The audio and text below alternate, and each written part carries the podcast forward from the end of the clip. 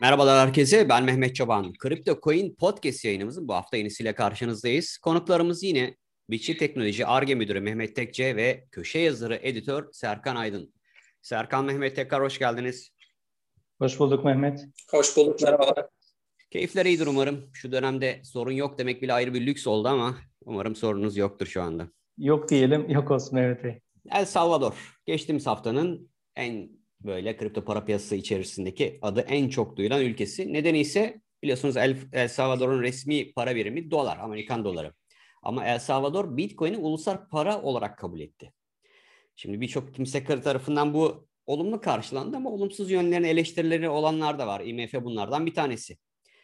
Bununla ilgili dün bir açıklama yaptı ve El Salvador'daki bu Bitcoin'i ulusal para olarak kabul etmesinin bazı zorlukları da beraberinde getirebileceğini söyledi. Şimdi El Salvador'un Bitcoin'i ulusal para olarak kabul etmesi bir domino etkisi yaratır mı? Bu birinci sorum. Bu gelişme Bitcoin için ne ifade ediyor?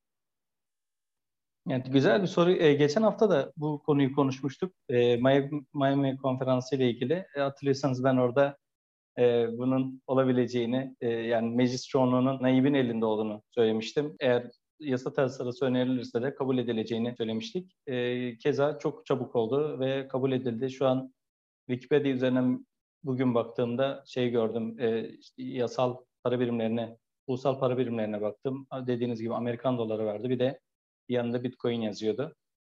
Şimdi en başta bu bizim için ne anlam ifade ediyor? Ben El Salvador'u biraz daha inceleme fırsatım oldu şu süreçte. El Salvador'da şunu gördüm. E, küçük bir ekonomi. E, yaklaşık 27 milyar dolarlık bir ekonomi. E, ekonomik bozulmalarına baktım. E, Gini kat sayısı belki bilirsiniz. E, Gini kat sayısı bize şunu gösteriyor. Bir ekonominin e, bireyler arasında ne kadar bozulduğunu. Bunun %40 oranlarda olduğunu gördüm ama %50'lerden buralara gelmiş. E, yani gelir adaletinde yine bir bozulma var. Ama bu bozulmayı Bitcoin'e de giderebileceklerini e, söylüyor. Özellikle Nayib Bukele. Şimdi bu olabilir mi? E, tabii soru işareti çünkü Bitcoin volatil bir ürün. Bu volatiliteyi hemen çözümleyebilecekler mi? Nasıl gidecek? E, bu ürünler satıldığı zaman insanlar bunları fonlarında tutacak mı? Bunun gibi birçok soru ve sorunlar aslında gündeme geliyor. Bunun Nayib Bukele bunu nasıl çözebileceğini de aslında biraz ifade ediyor. Bunun için 150 milyon dolarlık bir fon ayıracaklarını söylüyorlar ve siz bir yere Bitcoin ödeme yaptığınız zaman alıcı olan kurum e, hemen bunu şeye çevirebilecek, e, dolara çevirebilecek. Aslında baktığımız zaman geleceğin e, merkez bankalarında ben bunun da bu şekilde yapılabileceğini düşünüyorum. Eğer merkez bankaları tabii her ülke El Salvador gibi Bitcoin'i ulusal para olarak kabul eder mi?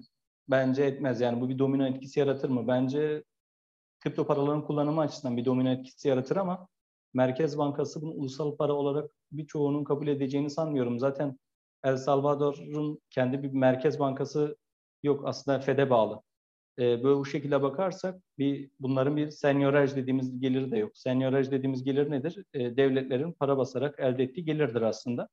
Böyle bir gelir olmadığı için Bitcoin'e geçmesi e, doğal olarak aslında karşılanabilir. Ama diğer ekonomilerin bu Bitcoin'i ulusal para birimi olarak kabul eder mi?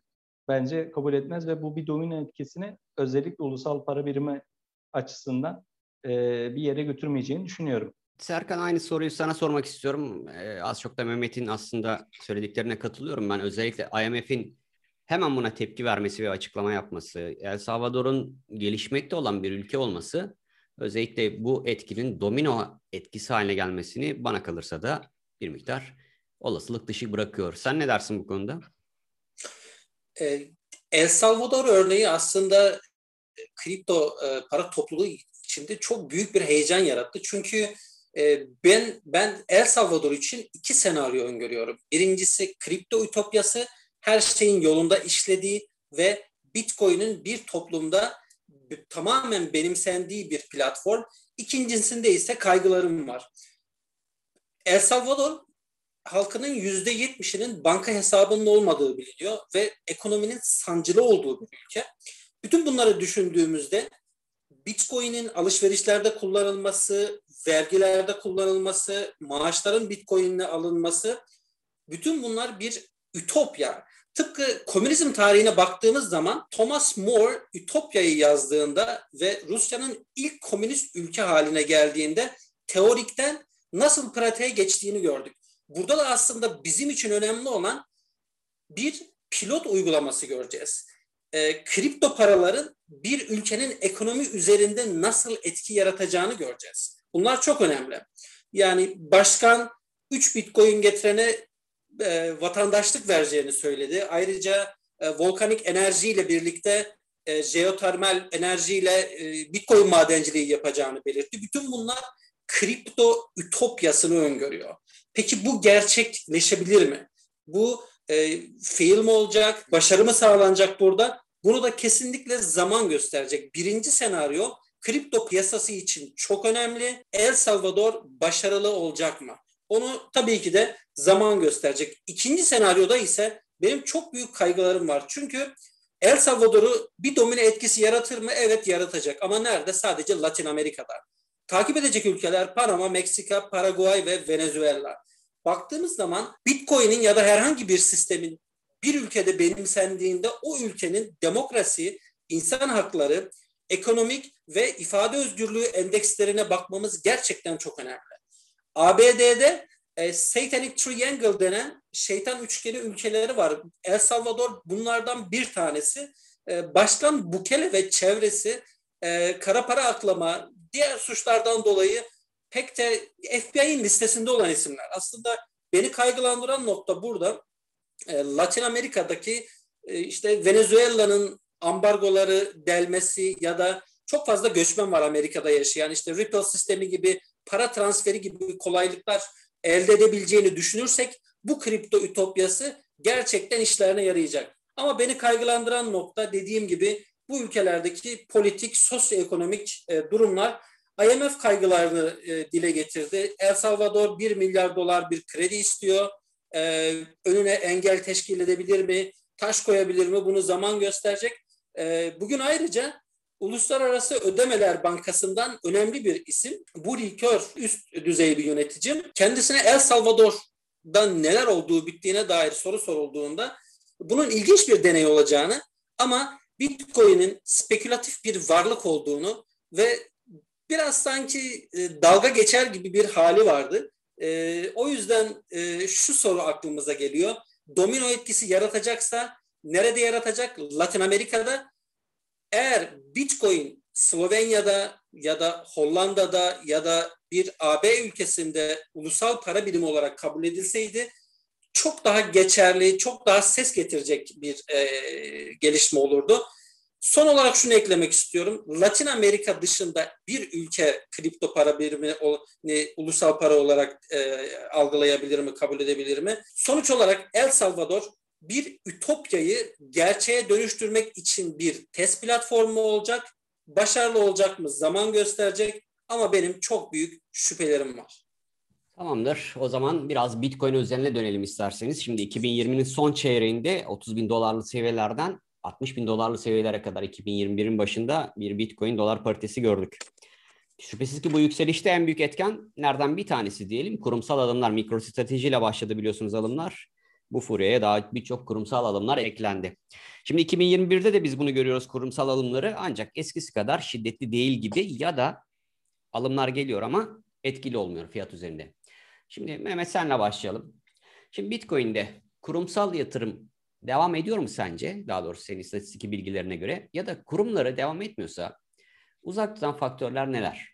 Ee, şöyle cevaplayayım Mehmet ben bu soruyu. Şimdi e, 2020 ile 21'i aslında kıyaslamamız gerekiyor. Ben bununla ilgili bir küçük çalışma yapmıştım. E, istatistik verilere de bakmıştım. Burada e, en büyük kurumlardan bir tanesinin Grayscale olduğunu biliyoruz zaten. E, ikinci belki e, Block One. Üçüncü de MicroStrateji olarak kabul edebiliriz. MicroStratejinin özellikle şu son zamanlarda ciddi anlamda yatırımlar da yaptığını biliyoruz. E, 2020 ile 21 arasında e, MicroStrateji elindeki Bitcoin varlıklarını %30 oranda aslında arttırdı. Grayscale zaten Bitcoin'in toplam 21 milyona göre baz alırsak %3'ünü aslında elinde tutuyor. Yani 652 bin tanesini. 2020 yılında bu 572 idi. E, Grayscale'ın şöyle enteresan bir durum var. Fiyat yükselmeye başlayınca Grayscale alımlarını artırıyor ama fiyat düşmeye başlayınca e, enteresandır satmıyor. Yani sürekli baktığınız zaman aslında bir alım var e, gri skala özelinde. E, kurumların aslında sadece Bitcoin değil aslında kripto paralara yöneliyorlar mı? Evet yöneliyorlar. E, benim de en çok beğendiğim projelerden bir tanesi Algorand'tır. Algorand'a daha yeni geldi haberi. E, Ellington Capital'in 100 milyon dolarlık bir fon oluşturduğunu görüyoruz. Yani gelecek zamanda ve şu anki zamanda kurumsal yatırımcılar alım yapmaya devam edecek, edecek mi Bitcoin'i?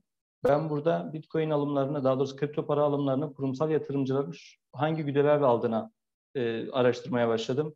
Şunları gördüm. E, üç sebeple genelde alıyorlar. Fonların değerini korumak için teknolojiye karşı duyulan inanç ve e, kazanç yani kar amacıyla aslında alıyorlar. Bunları da karşılıklarını görüyor muyuz? Evet görüyoruz. Örnek e, Amerika'nın enflasyon oranının yıl başından e, baktığımız zaman yüzde 1.4 şu an yüzde beşe kadar sıçradı ve Nexon gibi şirketler elindeki varlıkları Bitcoin'e çevirdi. Buraya yatırdığı Bitcoin'e baktığımız zaman aslında bu 100 milyon dolar civarında ve bir kurum için aslına baktığınız zaman e, az azımsanmayacak rakamlar diye görüyorum. E, evet şu an için e, ülkelerden tepkiler geliyor mu Bitcoin'e karşı? Geliyor ama olumlu tepkiler de geliyor. Ben bunun kısa soluklu değil de uzun soluklu aslında yatırımların istikrarlı olacağını düşünüyorum. Serkan aynı soruyu sana da yöneltmek istiyorum ama öncesinde şöyle bir yorumum olacak bilmiyorum katılır mısın? Şimdi 2021'de gördüğümüz kadarıyla kurumsal alımlar devam ediyor. Ancak 2020 kadar etkili olmuyor fiyat üzerinde. Demek ki artık bizim yeni hikayelere ihtiyacımız var Bitcoin dolar paritesinde. Bunlar ne olabilir? Kurumsallardan daha çok kurumların, merkez bankalarının, siyasilerin, devletlerin bu konudaki yaklaşımları olacaktır diye bir görüşüm var benim. Bilmiyorum sen buna katılır mısın? Bunun yanında aynı soruyu da tabii sana sormak istiyorum. Kurumsal yatırım devam ediyor mu Bitcoin dolar paritesinde ya da Bitcoin'de diyelim? Evet. E, kripto para piyasasını geçtiğimiz iki hafta içerisinde aslında iki tane rapor e, çok büyük yankı uyandırdı. Bunlardan bir tanesi JP Morgan'dan geldi. Diğeri de Goldman Sachs'tan geldi. Şimdi ifadelerde e, yatırımcıların kripto paralardan çıkıp altına yöneldiğini özellikle JP Morgan'ın raporunda Bitcoin fiyatının 24 bin dolara düşebileceğini e, söyleyen ifadeler vardı.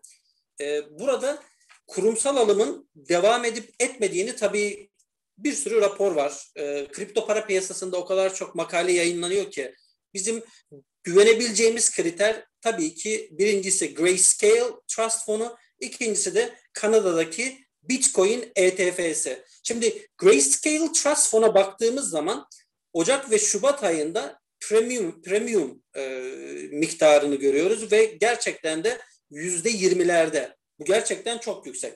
Kurumlar doğrudan değil Grayscale fon aracılığıyla biliyorsunuz yatırım yapıyorlar. Şubat ayına geldiğimiz zaman tabii burada Tesla'nın girişini görüyoruz. Yine fena değil. Fakat Mart, Nisan ve Mayıs'ın ortalarına geldiğimiz zaman Grayscale Trust fonu premium'dan indirim seviyesine geçiyor ve şu anda Mayıs'ın ortalarında bu indirim seviyesinde yüzde yirmideydi. Bu şu demek oluyor. Evet e, kurumsal yatırım e, düştü.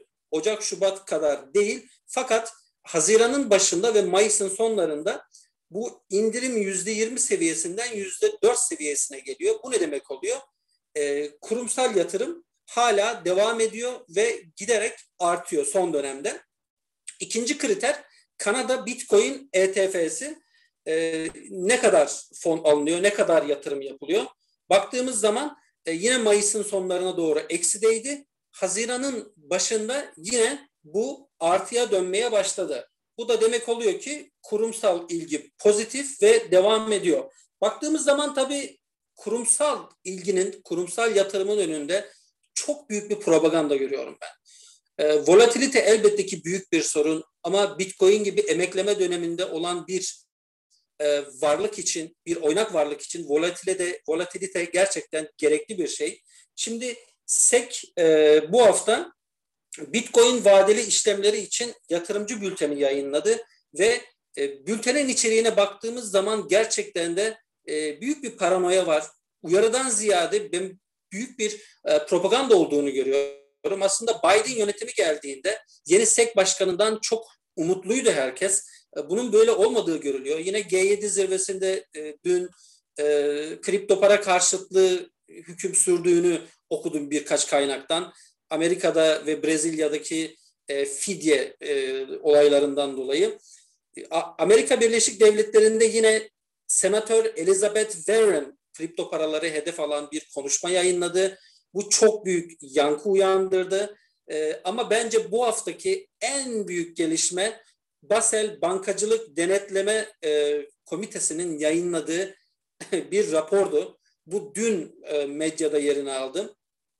10 Merkez Bankası'nın oluşturduğu bir komite ve kripto paraları ve bitcoin'i ileri yüksek risk sınıfına koyduğunu ve banka bankacılık sektörünü kripto paralarının volatilite, dolandırıcılık ve kara para aklama gibi konularında uyaran e, bir e, deklarasyon yayınladı. Ve Basel Bankacılık Denetleme Komitesi gerçekten çok önemli bir kurum İsviçre'de. E, buradan da kripto para karşıtlığının gerçekten arttığını görüyoruz. Yine Hollanda'dan üst düzey bir yönetici kripto paralar Hollanda'da tamamen yasaklanmalı dedi. Bu haberi bugün duyduk. Aynı zamanda yine Çin'de e, madencilere karşı FAT ve baskı devam ediyor. Sincan bölgesinde yasakların devam ettiği, Çin'deki e, internet arama motorlarının e, kripto paralarla ilgili terimleri ve borsaları yasakladığını görüyoruz. Çin'in Twitter, Weibo'da yine bir sürü yasak görüyoruz. E, ben ileriki dönemlerde e, kurumsal girişin, kurumsal yatırımın artacağını düşünüyorum. Bitcoin'de meydana gelen çöküşten dolayı tabii böylesi e, düşüşler görüyoruz. En büyük engeller de yine regülasyon eksikliği, volatilite ve kripto paraların adının karıştığı tatsız olaylar olarak görüyorum. Ama uzun vadede e, kurumların da artık yine e, Bitcoin'e geleceğinden ben eminim ve e, bu şekilde e, bitirmek istiyorum. Teşekkürler. Bitçi Teknoloji ARGE Müdürü Mehmet Çekçe ve köşe yazarı editör Serkan Aydın katkılarınızdan dolayı her ikinize de çok teşekkürler. CryptoCoin Podcast yayınımızın bir yenisinin daha sonuna geldik. Bir sonraki yayında görüşmek üzere diyelim. Lütfen kendinize bu dönemde her zaman olduğundan çok daha fazla dikkat edin. Şimdilik hoşçakalın.